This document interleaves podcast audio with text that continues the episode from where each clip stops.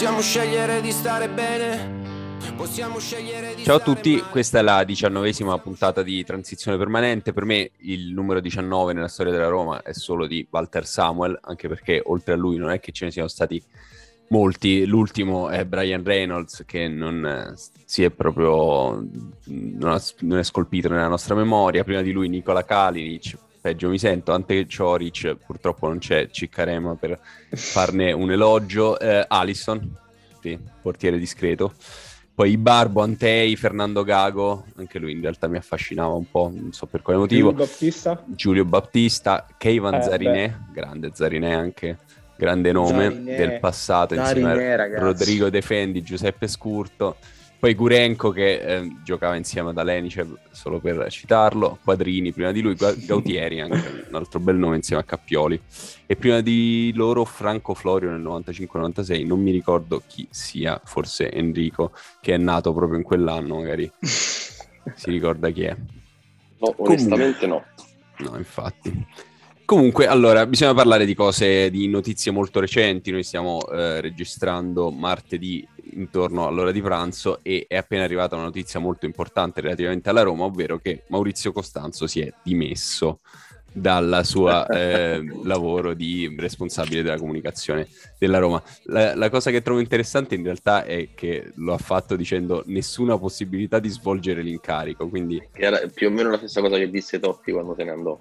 Sì, e anche Scalera hanno citato come altro elemento che ha lasciato relativamente da poco la Roma, citando questa stessa motivazione. Nel caso di Maurizio Costanzo mi sembra molto strano, vabbè, mossa che non abbiamo mai capito sin dall'inizio. Ha detto anche: lascio perché non mi è stata data la possibilità di svolgere l'incarico che mi era stato affidato, sono assolutamente pro Mourinho e tifoso della Roma. Poi anche avevo un contratto per occuparmi dello stadio, ma non venivo informato di nulla, non sapevo di questo suo coinvolgimento negli affari relativi allo stadio. E niente, quindi ho scritto ai Friedkin che non potevo più assolvere al compito che mi era stato assegnato, e quindi purtroppo da domani Maurizio Costanzo sarà più stipendiato, anche in parte immagino dalla Roma. Passiamo invece a persone che sono attualmente stipendiate dalla Roma. Vi cito questa frase che è: la nostra fede, la tua mentalità, hai le chiavi di questa città. Striscione apparso a Trigoria ieri, se non sbaglio. Ovviamente la persona con le chiavi di questa città metterlo, anche Enrico immagino sia venuto sì. La persona con le chiavi della città è Mourinho. Io non lo so, voi le avreste date le chiavi della città a Mourinho dopo il 2-2 in Roma-Verona recuperato nei... Ma io a prescindere minuti. Ma io neanche prima Roma-Verona gli avevo le chiavi, no, una specie di abbastanza importante Celebrity Death Match, però al posto delle celebrity ci siete voi due che vi scannate su Mourinho. Ma non c'è da scannarsi, ovviamente è un'esagerazione, però penso che la Roma abbia provato a percorrere tante strade, e dopotutto ci sono allenatori che nettamente inferiori rispetto a Mourinho, tra alti e bassi, hanno avuto possibilità di lavorare. Non vedo perché non si debba lasciare questo tempo all'allenatore che insomma ha una storia, anche un presente recente, tra l'altro un passato molto recente, che non fa altro che lasciarti quantomeno la speranza, non è certo un buco nero Mourinho, ecco. E su questo siamo d'accordo. Allora, c'è da dire relativamente alla partita di sabato. Ma scusa, ma hai detto che non si deve il match e poi gli va a parlare solo lui? Ah no, vabbè, sei fazioso, no, prego. Ma tu sei di parte, stai affilando le tue armi, vai. Sì, scherzi a parte, ma io in linea di massima sono d'accordo con Matte, non credo che vada la mandatoria all'allenatore. E nel senso che fanno separare due cose. Un conto è dire che Mourinho non sta facendo bene, sta portando meno rispetto a quello che ci si sarebbe aspettato a 360 gradi, un conto è dire che va cacciato a fine anno. Si è deciso di provare a fare questo percorso. Io ho qualche dubbio sulla fattibilità di questo percorso, però almeno un secondo anno vedere magari con una campagna acquisti un pochettino più ordinata cosa viene fuori è il minimo sindacale che ci si deve aspettare, insomma. Io infatti qui io sono d'accordo. Allora, per me sbaglia sia chi non accetta critiche, perché altro io ho diverse critiche da fare all'allenatore, l'ho fatto spesso, tra l'altro non per ultima la formazione l'altro giorno, alcuni suoi atteggiamenti, anche la stessa scelta di scendere a compromessi con questo gruppo di mediocri che giocano con la maglia della Roma, sono errori che per me sta commettendo, non dovrebbe commettere, ma io non capisco questa fretta, questa voglia di distruggere tutto. Non è soltanto di alcuni tifosi della Roma, probabilmente è per la caratura del personaggio, probabilmente è perché per le aspettative che si creano automaticamente. Lui nella conferenza di presentazione disse: sono vittima della mia storia, no? Sono vittima della mia carriera, quindi una cosa che negativa per me, per altri è una cosa straordinaria, e probabilmente è così.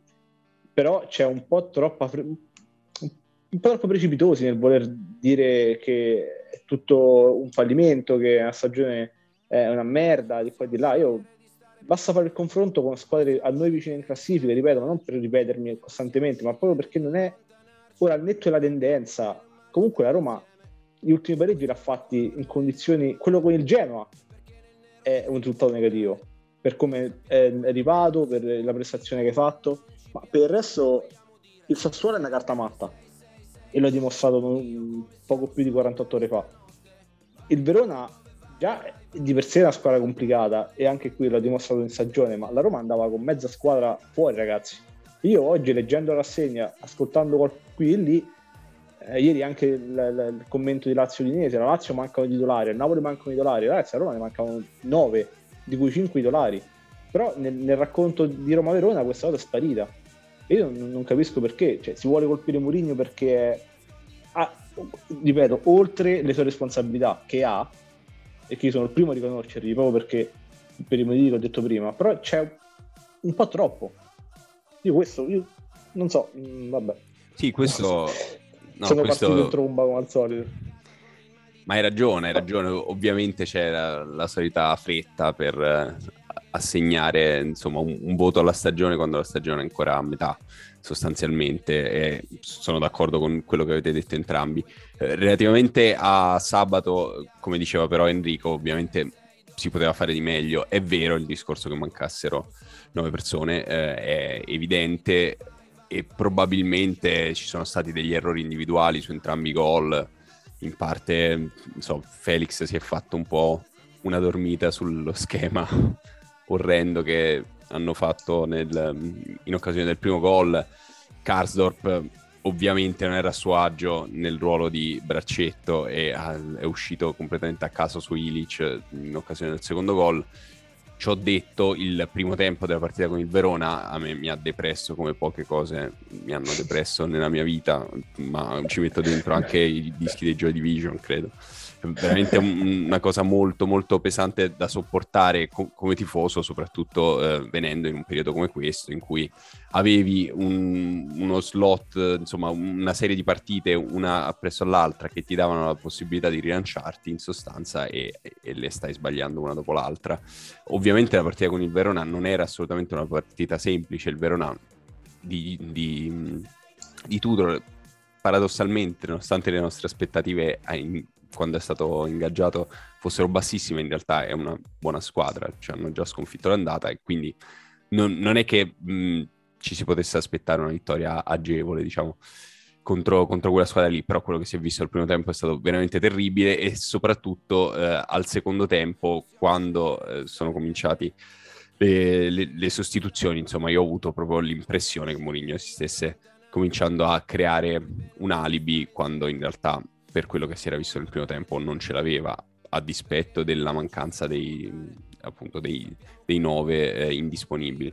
Quindi in cosa in realtà potremmo chiedere qualcosa di più a Mourinho rispetto a quello che si è visto sabato, perché appunto gli alibi, diciamo che in parte glieli diamo noi, non c'è nemmeno bisogno che se li crei lui, però dall'altra dov'è che si dovrebbe prendere qualche responsabilità in più? Sul prodotto che mette in campo, cioè, questo mi sembra un fatto abbastanza assodato, perlomeno da inizio stagione, cioè neanche da metà anno come sento un po' dire. Dall'inizio della stagione la Roma ha dei gravi problemi che non è mai riuscita a risolvere, anzi è andata peggiorando piano piano. questo è l'aspetto più inquietante. E, tra l'altro, sabato è vero che il Verona era una buona squadra, ma il Verona era, l'ho vista lontana abbastanza rispetto al Verona magari dell'andata o di altre prestazioni, cioè una squadra che comunque non... Sì, quella è stata proprio la cosa più deprimente. Faticava a pressare, sì. Rimaneva lunga in mezzo al campo. Il problema è che la Roma non aveva una mezza idea per riuscire ad occupare lo spazio in tre quarti che lasciavano, cioè l'unica soluzione rimane quella di andare lunghi sulle punte. Se hai Zaniolo qualcosa te la dà con la palla addosso, Abram fatica un pochettino di più, è stato mangiato a più ripetizioni da Gunther, mi ricordo anche Ceccherini mi pare quando andava a raccogliere centrosinistra. Quindi il primo aspetto che è evidente è che se alla Roma togli delle individualità importanti perde praticamente tutto, perché questa è una squadra che non ha un'intelaiatura tattica alla base, ma si affida molto, molto ai singoli che ha. Il secondo aspetto è che la squadra che è stata messa in campo non aveva né capo né coda. Io vi invito a recuperarvi non tutta la partita, ma i primi 10 minuti del secondo tempo di Karsdorp, che sono esplicativi, dove lui continua a uscire alto sull'uomo, Smalling continua a dormire sulla copertura alle sue spalle, lui continua a metterci 3 ore poi per recuperare la posizione, quando il Verona non riesce ad andare subito alle spalle ma continua a girare la palla. Non ce lo puoi mettere, cioè se ti metti Karsdorp lì io credo che in qualche maniera te le cerchi pure un pochettino. Afena corre, l'abbiamo detto un sacco di volte, corre tanto come ragazzo, non sa ancora le regole. Se tu pensi di poter impostare una partita con un giocatore che viene come Abram, che viene a ricevere e cerca di pulire questa palla per i trequartisti, le mezzali, che siano Sergio Oliveira e Pellegrini, per poi avere Afena alto che ti cerca la profondità, secondo me non hai un buon piano gara. E poi questo, al netto anche delle deficienze di alcuni giochi, deficienze in quanto mancanze, lo sketch di Aldo Giovanni e Giacomo, questo My Plan Nights, io non so come possa pensare di poter fare all'esterno. È un giocatore che fatica ad accompagnare, che non ha uno contro uno, che non becca un cross, l'unica cosa che sa fare è una distribuzione corta che è abbastanza pulita ma neanche eccezionale. Credo che il problema principale, secondo me, è che stiamo tutti cercando di scovare un unico responsabile. In realtà questa è una zuppa inglese. A me la zuppa inglese fa schifo, lo dico così, almeno giustifico anche il paragone. Cioè, è credo che sia mai piaciuta a nessuno la zuppa inglese. A nessuno. Sono più strati di problemi, tra i più recenti più passati, che si sono accumulati, e non è possibile trovare un responsabile sopra gli altri, cioè sono tutti responsabili. No, chiaro. Io sono d'accordo, infatti proprio qui, tra le responsabilità che io ascrivo totalmente a Mourinho, per esempio la scelta di Karsdorp, che è una roba ricorda un po' lo Spinazzola a 3 di difesa di Fonseca a Benevento, no? Sono quelle cose che non hanno senso, e che il problema di Mourinho è che lui sta prendendo per andare incontro alla squadra, per cercare di risolvere dei problemi che, come diceva giustamente Enrico, sono difficili da risolvere in poco tempo o senza intervenire in maniera massiccia sulla rosa, che poi credo l'ha dimostrato, insomma, negli ultimi anni avere dei problemi proprio nella propria natura, quindi lì non è facile intervenire. Il problema è che lui, cercando di inseguire qualcosa che non ha mai fatto con continuità, che non ama fare, come ha detto più volte nelle interviste post partita, credo che poi sia più difficile intervenire, perché già è complicato risolvere tutti questi problemi insieme, e sono tanti. Anche quelle cose buone che facevi inizio anno hai smesso di farle, anche perché cambiando disposizione, cambiando riferimenti in mezzo al campo, poi queste cose ovviamente non le trovi facilmente, anzi le trovi proprio. Lui, cercando soluzioni con una cosa che non fa o che non ha mai fatto, continua ad allontanarsi ancora di più da quello che è la sua idea, e secondo me questo poi continua a creare problemi a una squadra che già ne ha. Io davvero sono serio quando dico che bisogna radere al suolo qualsiasi cosa è stata fatta finora, ed è grave che si debba arrivare a questo a febbraio, parliamoci chiaro, ma io l'avrei fatta inizio anno. Accannare termine tecnico, mettere da parte qualsiasi tipo di compromesso o similari, e fare quello che si vuole fare fino in fondo, convintamente, spietatamente direi, perché tanto con cose ibride, con aggiustamenti di comodo, di favore, o cercando cose che non hai, perché dopo 3 anni, dopo 4 anni capisci che queste cose semplicemente non le hai, è ora di finirla. E siccome il mercato però è lontano, e questa adesso è una stagione di valutazione, diciamo così, in cui devi votare, devi valutare, devi decidere su chi puntare e su chi no, bene, non perdiamo ulteriore tempo. Un modo per fare questa cosa è far giocare i giovani. Allora, ovviamente non si può imputare a Mourinho di non scommettere abbastanza sui giovani, perché ha iniziato la partita con 2003 in campo, quando aveva una persona sulla quale abbiamo investito una quantità di soldi che ogni giorno che passa mi sembra sempre troppa, ovvero Shomurodov, quindi ovviamente non possiamo dirgli che doveva essere più audace da quel punto di vista. Forse la scelta di Karsdorp in realtà è anche un po' legata al fatto che di soluzioni per un 4-2-3-1, soprattutto sulla tre quarti, ne avevi relativamente poche, quindi avrebbe dovuto inserire anche un altro, non so, un Zaleski per dire, dall'inizio, e forse non se l'è sentita, ha preferito quella soluzione lì. Non ha pagato, questo è sicuro. Quello che ha pagato invece è stato inserire i ragazzetti nel secondo tempo, mossa ovviamente che dall'essere quasi ridicola è diventata interessante. Dico ridicola nel senso che in quel contesto avrebbe potuto portare ad un amplificarsi della situazione quasi distopica che si era creata dopo il primo tempo, con una Roma che sembrava veramente non esistere, contro un avversario che, come diceva Enrico, comunque non stava nemmeno facendo una buona partita. Invece ha portato a svoltare un punticino, intanto che, considerato che la media della Serie A continua a confermarsi abbastanza bassa e nessuno nelle prime 7 ha fatto più di un punto, quindi ovviamente è stato ai fini della classifica vagamente utile, ma al di fuori di quello è stato bello ovviamente vedere dei calciatori della Roma segnare i gol all'esordio sotto la Sud, più tristi della storia dei gol all'esordio sotto la Sud probabilmente. Voi come li avete visti? Nel senso, c'è qualcuno che vi è interessato più di altri? Io onestamente ho trovato molto difficile analizzare le loro prestazioni in quel casino che è stata l'ultima mezz'ora della partita di sabato contro il Verona.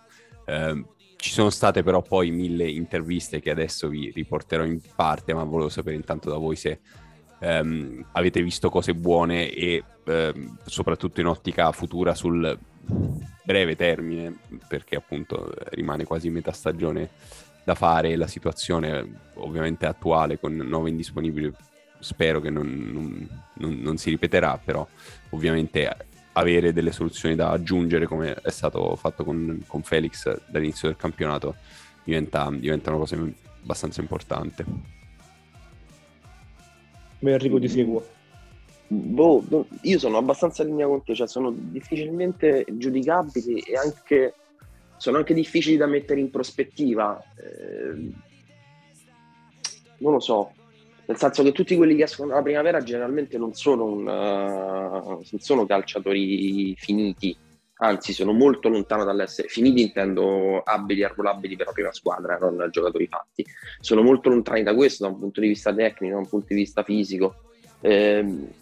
Volpato ha avuto il merito di fare delle cose relativamente semplici, cioè ha procurato degli smarcamenti in tre quarti che hanno permesso alla Roma di avere un po' più gioco con la zona, al Verona di abbassarsi, complice anche i cambi di Tudor, ha fatto gol, non ti saprei dire. Sicuramente quello che ha superato, la narrazione che ha superato maggiormente rispetto a quello che ho visto è stata quella su Zaleski. A me Zaleski non mi ha rubato particolarmente l'occhio, forse perché l'abbiamo visto già un pochettino di volte, quindi è già abbiamo già un quadro un po' più specifico del giocatore, a che livello è ora. Però non mi è sembrato, ecco, questo grimaldello a sinistra che ha messo in ginocchio il Verona come è stato descritto. Bove l'abbiamo visto 10 minuti, Volpato 20 minuti, 25 minuti, quelli che so. Sembra poca roba per andare a costruirci sopra poi che il futuro sia quello piuttosto che titolari. Sì. Tra l'altro, quando si arriva a questo punto io ho sempre un brivido sulla schiena. Di solito ci si arriva a maggio, arrivarci a febbraio a questo punto. Secondo me questo è un problema tutto nostro, cioè il fatto di vedere in primavera, che poi non sono neanche più primavera loro, perché oddio, Volpato sì, Bove no, neanche Zaleschi, è vero, sì, hai ragione. Questa cosa di vedere dei 19enni, dei 20enni come dei bambini, come carta di ispirazione, uno non è quello che ci vede Mourinho, perché comunque, ripeto, sono impiantassabili da giugno con la squadra, avrebbe potuto mandarli via, ha deciso di tenerli anche solo per lavorarci, quindi comunque qualcosa ci ha visto, ecco, non è che l'ha presa e buttata in mezzo a buffo. Io di Bove sono, oddio, la parola fan è troppo, però in realtà sì, cioè lo conosco da un po' di tempo, credo ci possa tranquillamente stare, e secondo me lo step che a molti ragazzi, ai nostri ragazzi manca è quello di giocare, cosa che non facciamo mai proprio perché li trattiamo come dei bambini, ma questo succede qui da noi, perché ci sono giocatori in Bundesliga, che è un altro mondo, che a 18 anni giocano i titolari. In però lì va messa cosa, in Liga ovviamente, però lì va messa sì.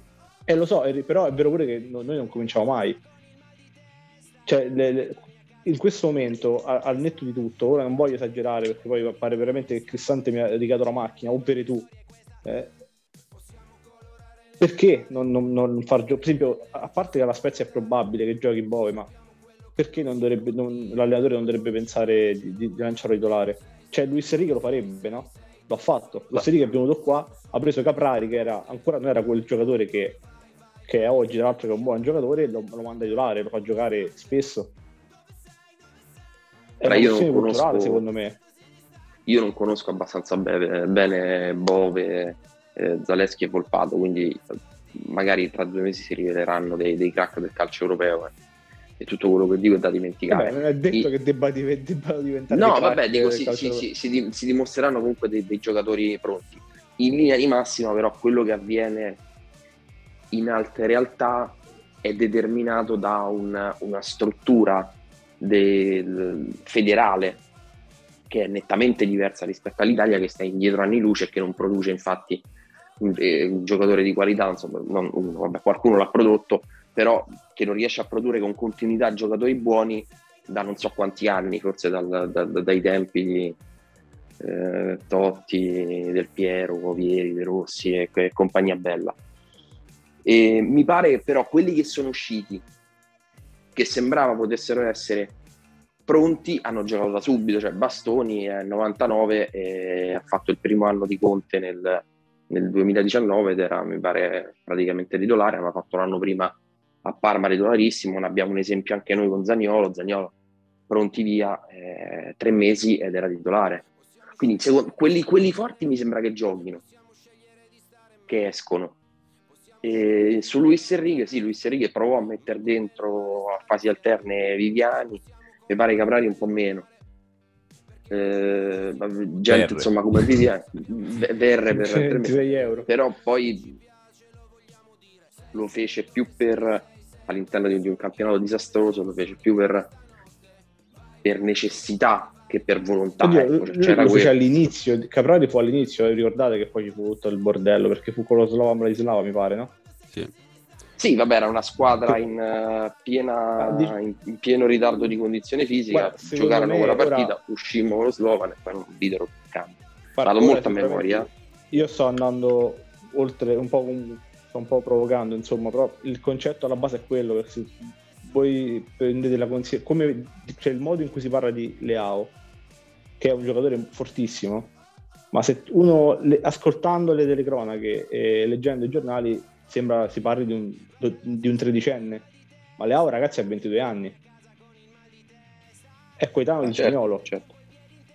È delirante il modo in cui si parla di Leao, ma non perché lui non sia forte, perché, voglio dire, è un'ira di Dio. Però parlarne come un bambino da coccolare, da aspettare per 10 anni, è stupido, uno perché non serve, due perché non è un bambino. E questo poi va coniugato con tutto quello che riguarda il campionato italiano, secondo me. Ora siamo andati un po' larghi, però ecco, io è un modo per dire che se un giocatore è bravo, se un giovane è bravo e l'allenatore ci crede, vede qualcosa, per me non ha senso tenerlo in panchina perché sennò si brucia, o perché tanto titolari. Se i titolari soprattutto non danno delle risposte che vuoi o che ti aspettavi, lascia perdere, cioè, lavora su altro, soprattutto se poi l'idea è di venderli. È vero che la stagione è finita, ma nell'obiettivo, nell'idea di Mourinho, come poi dimostrano le voci che escono dagli agenti di questi giocatori, è quella di vendere molti dei titolari che ha, o comunque di farli diventare delle riserve. Quindi perché incaponirsi con delle cose che poi non stanno in piedi, né come soluzioni tattiche, né da un punto di vista, da nessun punto di vista, ecco. Non vedo il senso di incaponirsi in questa cosa. Guarda, secondo me il discorso, la stagione è finita, un conto è se lo dico io, ovviamente, che mi sono reso a Bologna-Roma, che ha un valore del tutto inutile perché sono un semplice osservatore, un conto è se inizia un pochettino a insinuarsi quest'idea anche nel gruppo squadra, perché l'altro anno abbiamo visto poi gli ultimi 3 mesi che cosa è stato combinato, perché si riteneva che ormai un determinato obiettivo non fosse più raggiungibile. Questo è un altro punto, cioè l'obiettivo dovrebbe essere quello di continuare a mandare una squadra in campo che sia una squadra competitiva, e poi dove arriva. Se arriva sesta va bene, se arriva ottava va molto male, l'importante però sarebbe quello di riuscire a mantenere un minimo di continuità. A me quello spaventa, cioè mi spaventa l'idea che arrivati a febbraio, vabbè, questo è bomba a mano sugli ultimi 3 mesi della stagione, che sarà. La Roma ha evidenti limiti, è chiaro, l'abbiamo detto, è altrettanto vero che è lo stesso campionato di Serie A che ha evidenti limiti, cioè il fatto che tu fai talmente schifo ma che il tuo schifo ti porta comunque sia a essere a non so quanti punti dalla quinta in classifica è un dato abbastanza esplicativo del livello medio che c'è, e non mi sembra un'impresa titanica arrivare sesti, ecco. Ma non sono questi presupposti, o magari lo saranno, non lo so, cioè magari l'inserimento di Bovo e Volpato determinerà arrivare sesti, ma le motivazioni per cui vengono inseriti determinati giocatori ho paura che possano derivare da un senso di rompete le righe. Vabbè, primo tempo col Verona, tutta la partita col Verona, dai, non è che lasciasse delle ottime sensazioni, anche come stato mentale della squadra. No, era preoccupante, è stato veramente preoccupante. Sono d'accordo con te. Sì, questo è verissimo. Bisogna capire appunto se era anche un po' dettato comunque dal periodo messo insieme alle tantissime assenze, oppure se effettivamente si sta cominciando a mollare. Io non credo onestamente che sia questo il caso, non credo nemmeno che fare entrare i ragazzini sia il classico messaggio alla società, cioè piuttosto appunto, come dicevo prima, si stava costruendo un alibi per avere qualcosa da dire poi nel post partita, che è poi il momento in cui Mourinho veramente scende in campo e spesso dà il meglio di sé, cosa che è successa tra l'altro anche contro il Verona, perché comunque da quando ha fatto quelle sostituzioni ha innestato dei meccanismi anche proprio narrativi meravigliosi che hanno reso una partita che veramente mi stava uccidendo in qualcosa sul quale si è costruita tutta una narrazione, a partire dalle storie dei singoli giocatori che sono stati inseriti e che poi hanno svoltato in un modo o nell'altro la partita, ma anche aggiungendoci poi un po' di dramma con questa questione del segno del telefono che ha fatto Mourinho, per il quale forse verrà squalificato a vita, non si sa in questi momenti. Probabilmente sarà arrestato. Stiamo aspettando. Vere manette avrà. Comunque ragazzi, visto che sono sempre preciso e attento, effettivamente ha giocato con grande continuità Caprari, il primo anno di Luis Enrique, ha fatto 3 partite in tutta la stagione. Infatti non lo ricordavo poco. Quindi, niente, vabbè. Ah, comunque rimane il concetto, ripeto, sì. Il discorso era quello, insomma. Non facciamoli marcire in panchina. Ma assolutamente no. Allora, tendenzialmente cioè, non credo che succederà. Sarebbe utile. Frattesi sarebbe titolare in questa squadra, ragazzi. Ah, beh, direi sì, proprio di sì. Sì. Sì, l'hai venduto per 5 milioni. Per allora, il problema è che da quando... Da quella è una cosa, vabbè. Rientrava nel pacchetto di Francesco, credo, insieme a Pellegrini, a tutte quelle manovre che ci furono col Sassuolo. Il problema è che tra il Frattesi di oggi e il Frattesi che hai venduto sono passati 5 anni.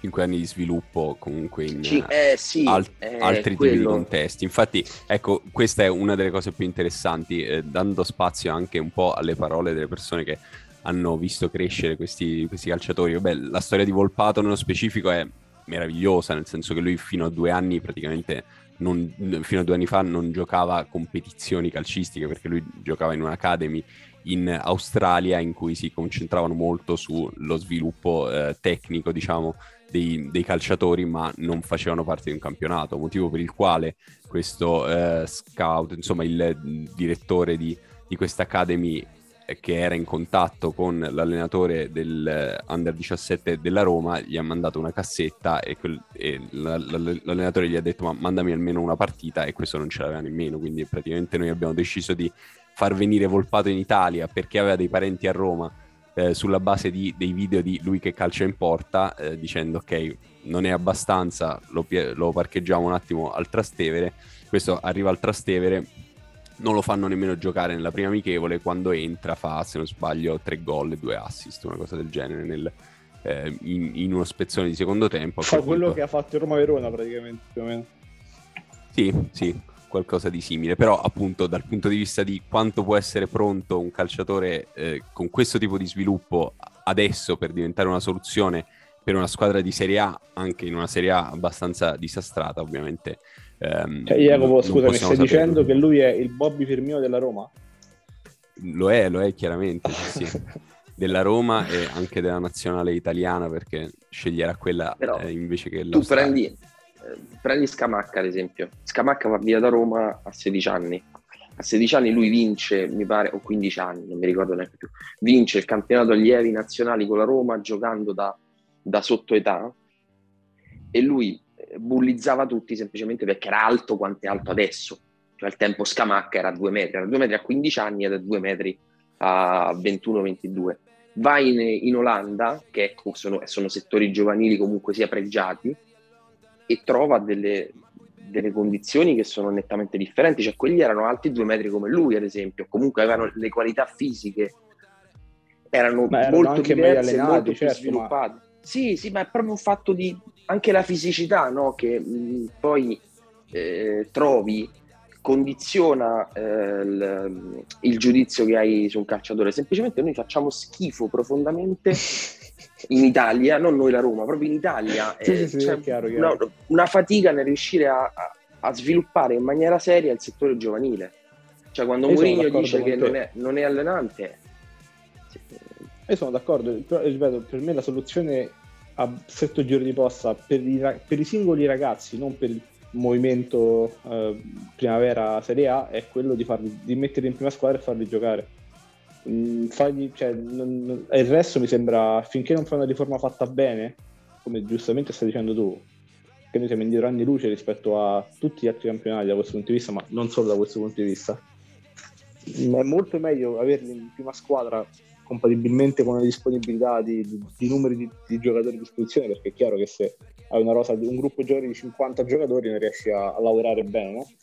Però se c'è qualcuno meritevole in cui intravedi qualcosa che ti spinge a portarlo in prima squadra subito, dopo i primi allenamenti, ecco, allora secondo me è giusto lavorarci in maniera diversa. Poi io sto a casa sul divano e questo io pure però in parte è quello che sta effettivamente succedendo, perché andando appunto sulle dichiarazioni delle persone intorno a questi calciatori che adesso vi leggerò, c'è una per esempio dell'agente di Bove che ha detto che Bove è andato in ritiro per intuizione di Pinto, che aveva capito la necessità di avere un maggior numero di calciatori. Lo hanno fatto andare lo stesso nonostante il problema al braccio, si è messo a disposizione, è andato avanti, c'era la fila di squadre per lui, ma Mourinho e la dirigenza hanno stoppato tutto, volevano tenerlo per farlo crescere. Questo discorso della fila di squadre lo dicono tutti gli agenti a proposito di tutti, ora non so se fosse vero o meno per Bove, ma non lo escludo.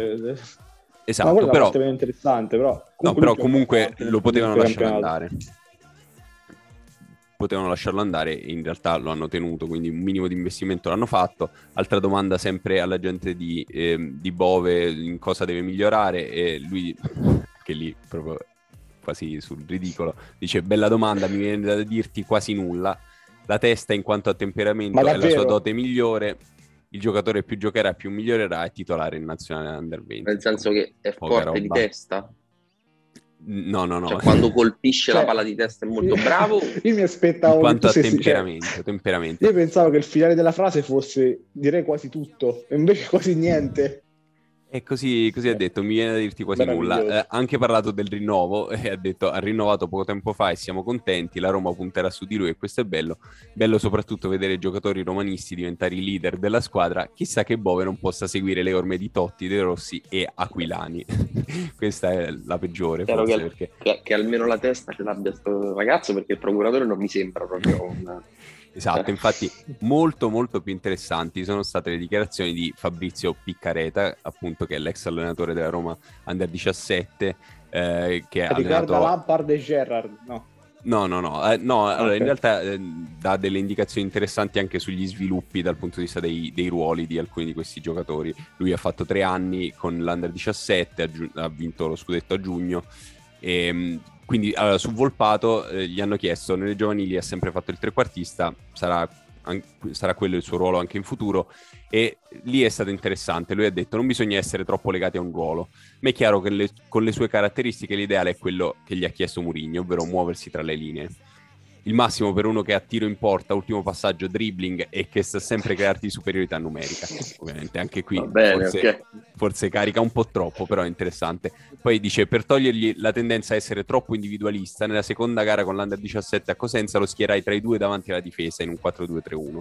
Sapevo benissimo che il suo ruolo non era quello, avrebbe avuto difficoltà, forse pure che avrebbe giocato male, ma volevo fargli capire che in altre posizioni i tempi di gioco cambiano e non può sempre pensare a dribblare, deve anche giocare sul porto.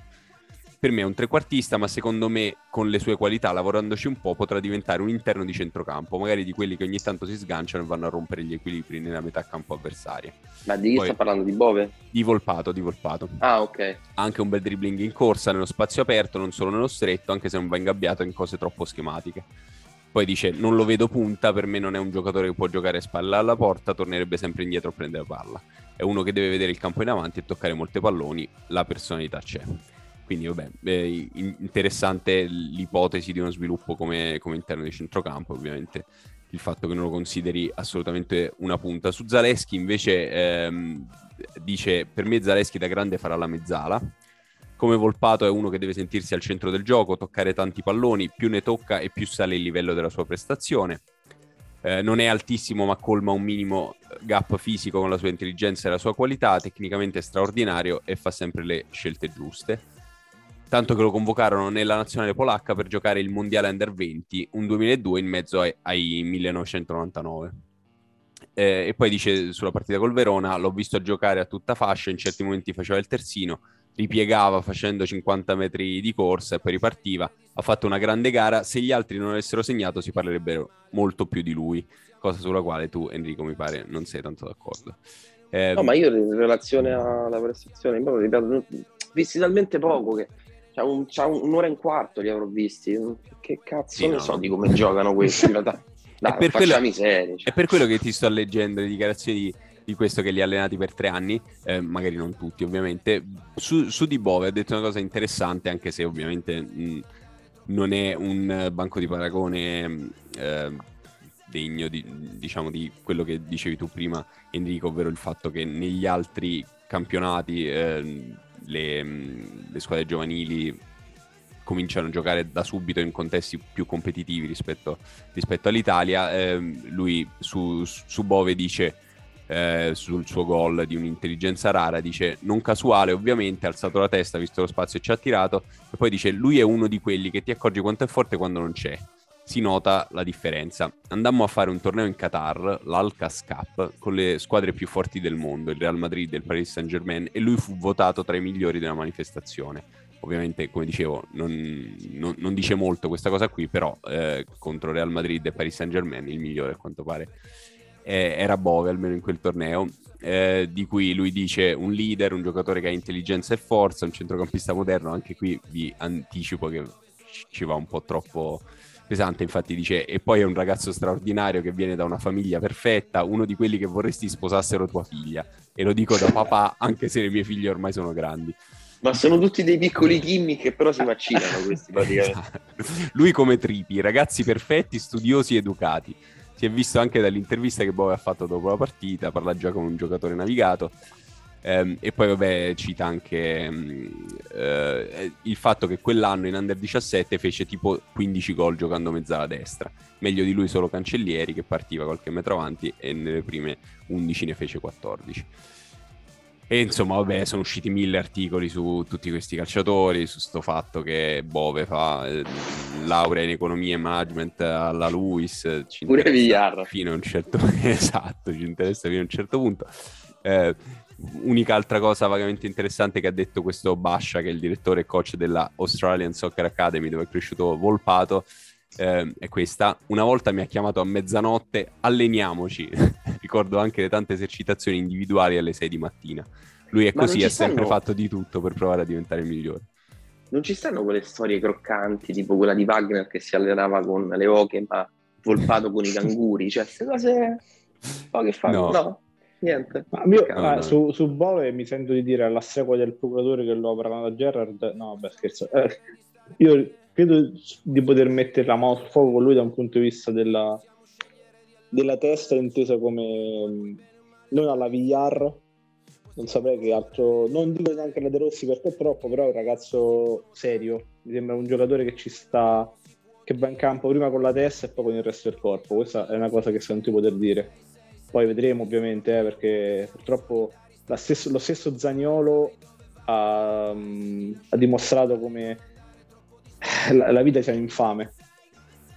Quindi il calcio è molto complicato, è una cosa molto fragile la carriera di un calciatore, quindi il fatto di avere talento, di avere una giusta attitudine purtroppo non sono garanzia di nulla.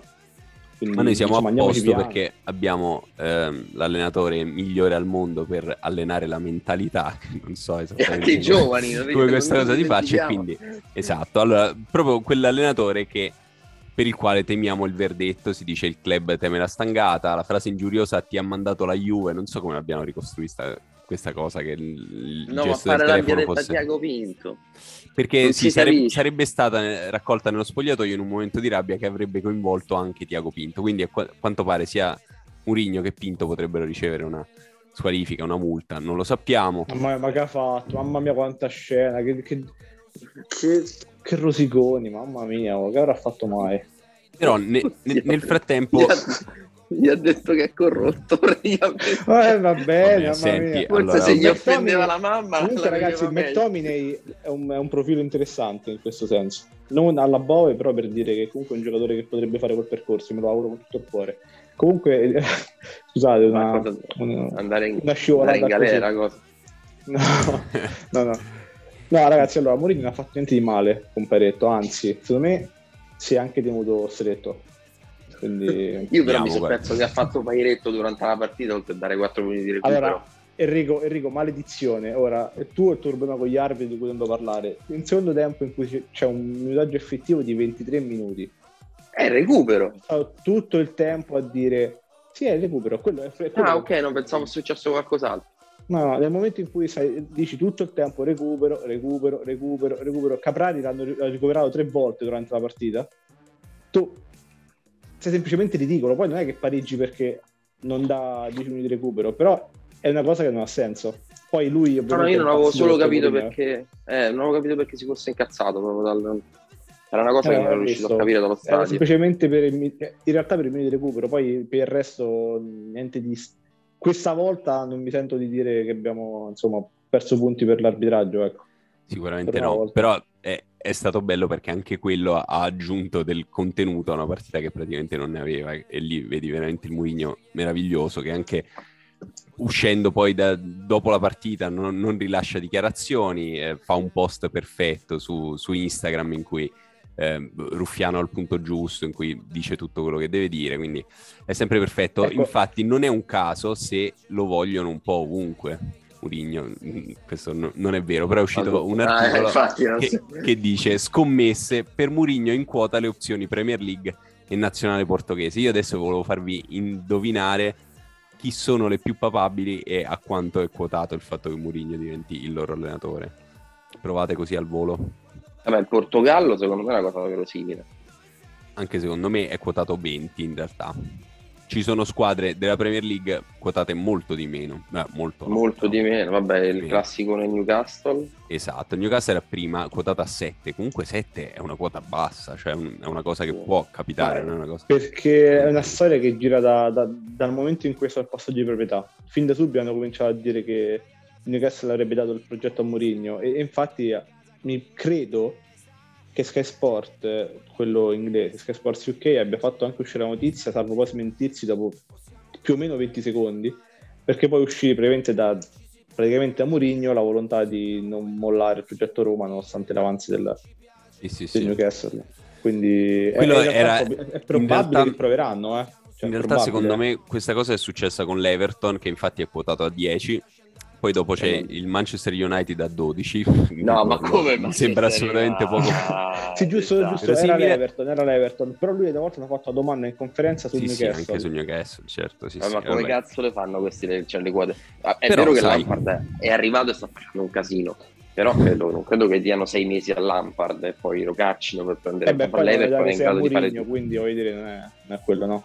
E c'è anche l'Arsenal alla 15 per dire, eh? Sì, no, dico... Dai, ma come l'Arsenal a 15? Non ha senso. Poi ci sono Manchester City, Atletico Madrid e Borussia Dortmund a 25. Ma sono tedesche queste. PSG e Inter a 50, Bayern e Real a 75 e Liverpool e Chelsea a 100. Quindi puoi stare tranquillo, Enrico, avrai... Mourinho come allenatore. Tanto, guarda, godrei personalmente. Ma io guardate che non avevo grossi dubbi sul fatto che Mourinho avesse non tutte queste alternative quando ha scelto la Roma a maggio, mai balenata per la testa che lo stessero inseguendo i top club del mondo, ma lui avesse scelto Roma perché c'era il Colosseo e le prime due Romolo. Che ti ho detto sono Newcastle e Everton in realtà, e quindi non sono proprio i top club al mondo. Che hanno comunque un fracco di più soldi della Roma, ma comunque no, perché poi c'era dentro il Real, il Bayern Bona aveva preso un Mourinho, guarda, forse in una timeline infatti alternativa è dato a 75, è una cosa abbastanza inverosimile. Però vedi, anche magari ci arriva, c'è qualche pollo, no, che dice 75 buona, metto 10 euro e prendo 7,50 e loro incassano. Beh, perché lo chiamarono prima di trasferirsi alla Roma, quindi il Real, no? Parliamo. Il Real sì, infatti è una cosa che potrebbe avere quasi senso, cioè la scelta di Ancelotti è altrettanto di retroguardia quanto sarebbe stato quello di... Comunque, fatemi dire una cosa perché prima Jacopo giustamente, da uomo di comunicazione che ha un grande podcast, ha giustamente parlato della comunicazione che sta facendo Mourinho e il post su Instagram post match. Una cosa va detta, questa è una cosa che so per certo: l'allenatore è stato lasciato completamente solo nella gestione della comunicazione. Zero, non ha alcun tipo di aiuto alla società, non ha alcun tipo di ausilio. Ma è uno dei motivi per cui l'hanno preso. E per cui Maurizio Costanzo non era questo, però lui non viene qua a fare il frontman della Roma e a fare insomma l'ufficio stampa, social media manager. Non è questa la premessa, è questo quello che sto dicendo. No, chiaro. Lui non si aspettava non doveva rimanere così solo, e questa è una cosa che andrebbe risolta, che dovrebbe essere risolta. Speriamo che succeda. Allora vi dico un po' delle altre notizie molto velocemente. Venerdì 25 febbraio alle 13 presso la Casa del Calcio Europeo di Nyon andrà in scena il sorteggio degli ottavi di finale della Conference League, che è l'unica cosa che ci interessa in questa stagione a questo punto, su Sky Sport, quindi mi raccomando guardatevela. La Roma può prendere le 8 uscenti dagli spareggi, Marsiglia, Leicester e Bodo Glimt sono quelle che sembrano essere già passate praticamente, vedremo le altre quali saranno. Maledetto poi Bodo. Maledettissimo Bodo, anche perché la trasferta a Glasgow sarebbe stata molto più bella. Comunque, FIGC, indagini chiuse, rischio deferimento per 5 club di Serie A. Le indagini riguardano la presunta violazione di 3 articoli del codice di giustizia sportiva, il più specifico è il 31 che riguarda violazioni in maniera gestionale ed economica. L'inchiesta tira in ballo anche l'articolo 4 e l'articolo 6, nel primo caso si tratta di mancata lealtà e si potrebbe arrivare anche alla penalizzazione di 1 o più punti, questa è la parte che ci interessa a noi. Che bella Serie A, ragazzi, bellissima. Serie A, a proposito, che invece nel 2022-2023... avrà un calendario stravolto dal mondiale, inizio il 13 agosto, quindi una settimana prima. Sembra un po' di sensazionalismo. Comunque in campo fino a domenica 13 novembre e fino allo stop si giocherà praticamente sempre tra il weekend e il mercoledì, salvo coppe europee da giocare. Quindi prepariamoci a un periodo di infortuni e lamentele per gli infortunati. Poi sempre sulla Serie A spunta Bini Smaghi, perché è Lorenzo Bini Smaghi il nome individuato da diversi club di Serie A come uomo giusto per prendere il posto del dimissionario D'Alpino. In particolare sono le proprietà americane, a quanto pare, a caldeggiare il profilo del presidente di Société Générale, con Roma, Genova, Bologna, Spezia e Sampdoria a tirargli la volata. Buoni rapporti con il Premier Draghi, quindi sperano di pigliare un bel po' di soldi, insomma potrebbe esserci la fumata bianca, ma mi piaceva la chiusura dell'articolo. Resta ad ogni modo da verificare la disponibilità di Bini Smaghi a ricoprire la carica, quindi probabilmente a lui non gli va. Totti, che gol d'astuzia su punizione contro la Roma Calcio 8, questo l'hanno messo solo perché era contro la Roma Calcio 8, ha tirato una bordata praticamente mentre il portiere metteva la barriera, bravo capitano. Instagram Totti e l'amore per i tifosi fino alla fine con voi, se può fare una citazione messa male la fa sempre perché sembra ho letto certe cose su questa citazione, ho letto, sì, immagino, mamma mia ragazzi. Ragazzi, scusate, io vi devo salutare perché mi pagate per 55 minuti e quindi non resterò un minuto in più con voi. E noi ti salutiamo e non potrai commentare l'interesse della Roma per Serginio Dest, ma tanto l'hai commentato altre volte. Esatto. Okay. Salutiamo Enrico e chiudiamo con le ultime notizie. Majoral ancora in gol con il Getafe, 3 reti e un assist in 5 partite per lui. Non voglio commentarla in realtà questa. Parliamo un po'. Cosa provi quando pensi che lui comunque era un buon attaccante e invece abbiamo speso 18 milioni per Sciomuro dopo che non gioca? Guarda, a prescindere da lui in realtà Shomurodov mi sta tormentando come pensiero il discorso che abbiamo investito comunque una parte, insomma è un investimento che avremmo decisamente potuto fare in altre zone del campo con risultati maggiori. Possiamo dire che a fine anno ha un bilancio molto negativo, Bisognerà vedere, lo faremo il bilancio a fine anno, perché veramente... lo so, hai ragione, perfettamente. Abbiamo fatto troppe volte. Fine anno, però, insomma, tra lacune e soldi spesi... Cioè, se pensiamo a quanto abbiamo speso alla situazione di rosa in cui siamo, che devi inserire Bove...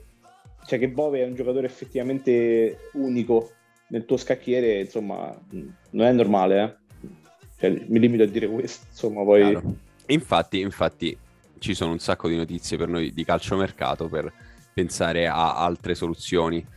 Una di queste è il fatto che anche i giallorossi sono interessati a Deulofeu, che costa 15-20 milioni, ha fatto 7 gol e 2 assist quest'anno, però su di lui ci sono anche Milan, Napoli, Fiorentina. Real Madrid, Barcellona, PSG. Esatto, non so quanto sia vera questa cosa qui. Esatto, giocatori all'opera. Anche la Fiorentina su Senesi invece, Senesi lo citiamo tutte le puntate, quasi peggio di Alenicev, e quindi anche la Fiorentina a quanto pare costa 12 milioni, dice la Nazione.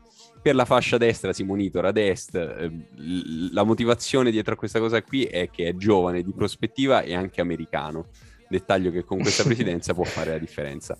Come con McKennie, che era nello scambio con Zaniolo perché è texano e quindi... Esatto, solo per motivi campanilistici. Costerebbe 18 milioni di euro, dicono che appunto stia deludendo al Barcellona e ci siano su di lui anche Monaco e Ajax. Poi su Instagram spunta il curioso like di Benjamin Pavard a Mourinho, perché i calciatori non possono mettere like, che sono subito, hanno praticamente firmato già un contratto per giocare con un'altra squadra. Dichiarazione interessante di Willian, che dice: Mourinho voleva portarmi alla Roma ma ho scelto di tornare in Brasile. un po' mi dispiace perché l'ho sempre amato, ma mi sa che non è più un calciatore da un po' di tempo. Notizie. Beh, sarebbe unito a una lunga lista di giocatori presenti a Trigoria, quindi vabbè. Notizie positive per Enrico, che però ci ha salutato dalla Russia. Mkhitaryan, obiettivo della Dinamo Mosca. Insomma, ora come ora non andrei a vivere in Russia, però è anche vero che sì, lui ha vissuto in realtà per anni in Ucraina, perché ha giocato prima al Metalurg e poi allo Shakhtar. Infatti dubito che voglia tornarci comunque. Potrebbe essere una mossa geopolitica della Dinamo Mosca, che vuole fare uno sfregio e prende la leggenda del calcio ucraino. Il Milan valuta questa settimana Veretù in caso di addio di Bakayoko. La settimana scorsa era in caso di addio di Kessie, quindi insomma speriamo comunque. Stanno valutando Veretù. Guarda, io sono con te su questo. Venerdì scorso l'agente di Zaniolo era a Torino, contatti con la Juve, ancora con sta storia, non escludo che sia vera, ma non ne voglio sapere nulla. Ma sì, ma abbiamo parlato di questo già ai tempi, no? Cioè, amen, esatto, se sarà così, amen. Esatto, anche perché dalla Spagna c'è anche l'Atletico Madrid sulle tracce di Zaniolo, ma è todofichaques.com, quindi ci fidiamo fino a un certo punto. Poi l'agente di Smalling era in visita a Trigoria in questi giorni, non so per quale motivo, ovviamente si è ipotizzato un discorso sul suo contratto che scade nel 2023.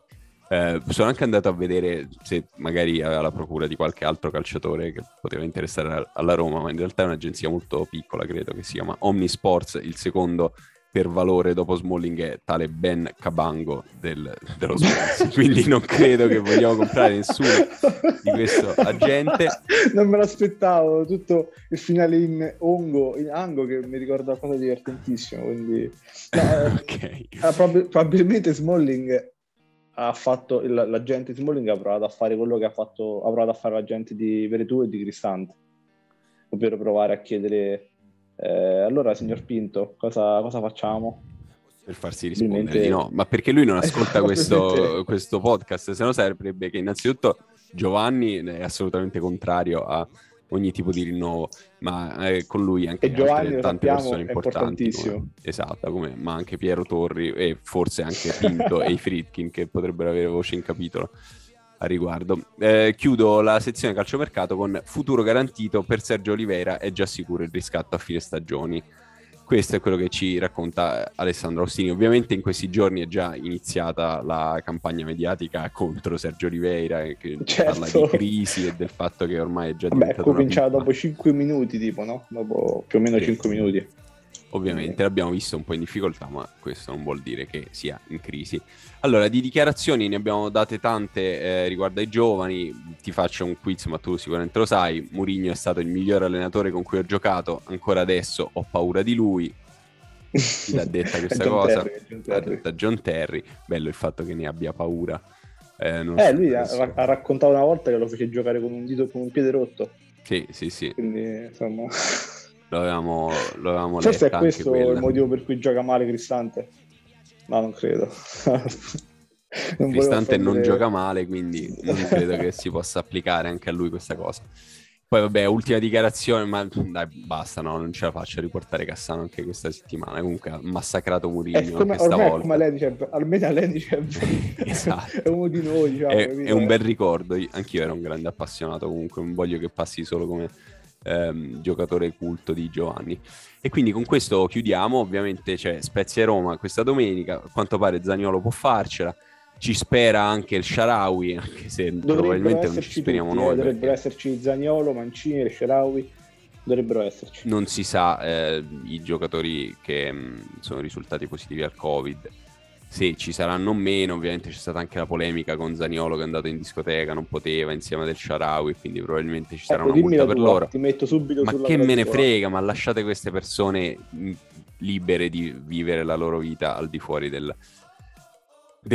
campo di calcio. Poi ovviamente se avessimo perso malamente la finale di Champions, lui va in discoteca, mi rode il culo, ma umanamente nei suoi confronti, ma lui è ovviamente libero di fare quello che vuole, a mio parere. Non so, tu lo pensi diversamente? No, sono d'accordo.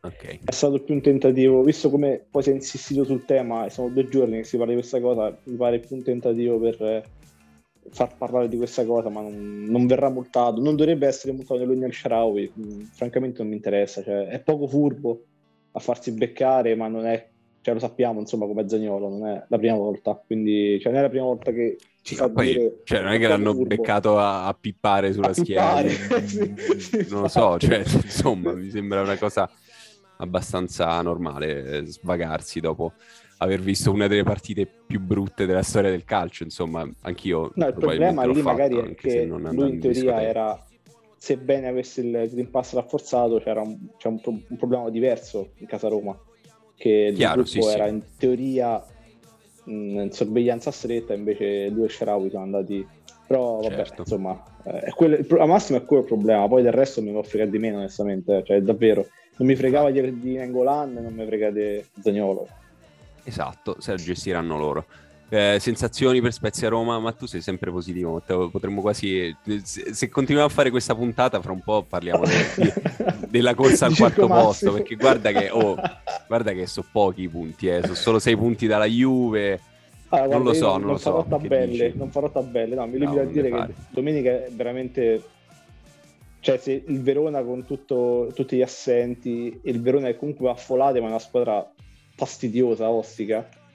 Lo Spezia anche, però non esistono alibi o scuse, cioè tu domenica devi vincere punto, cioè non ci sono proprio discorsi che possano tenere questa volta, zero proprio. E è proprio questo che mi spaventa, e con questo con questo accenno positivo ma nemmeno troppo salutiamo chi ci ha ascoltato fino a qui e ci diamo appuntamento la prossima settimana. Io ringrazio te Matteo, ringrazio Enrico che è andato via un pochino prima.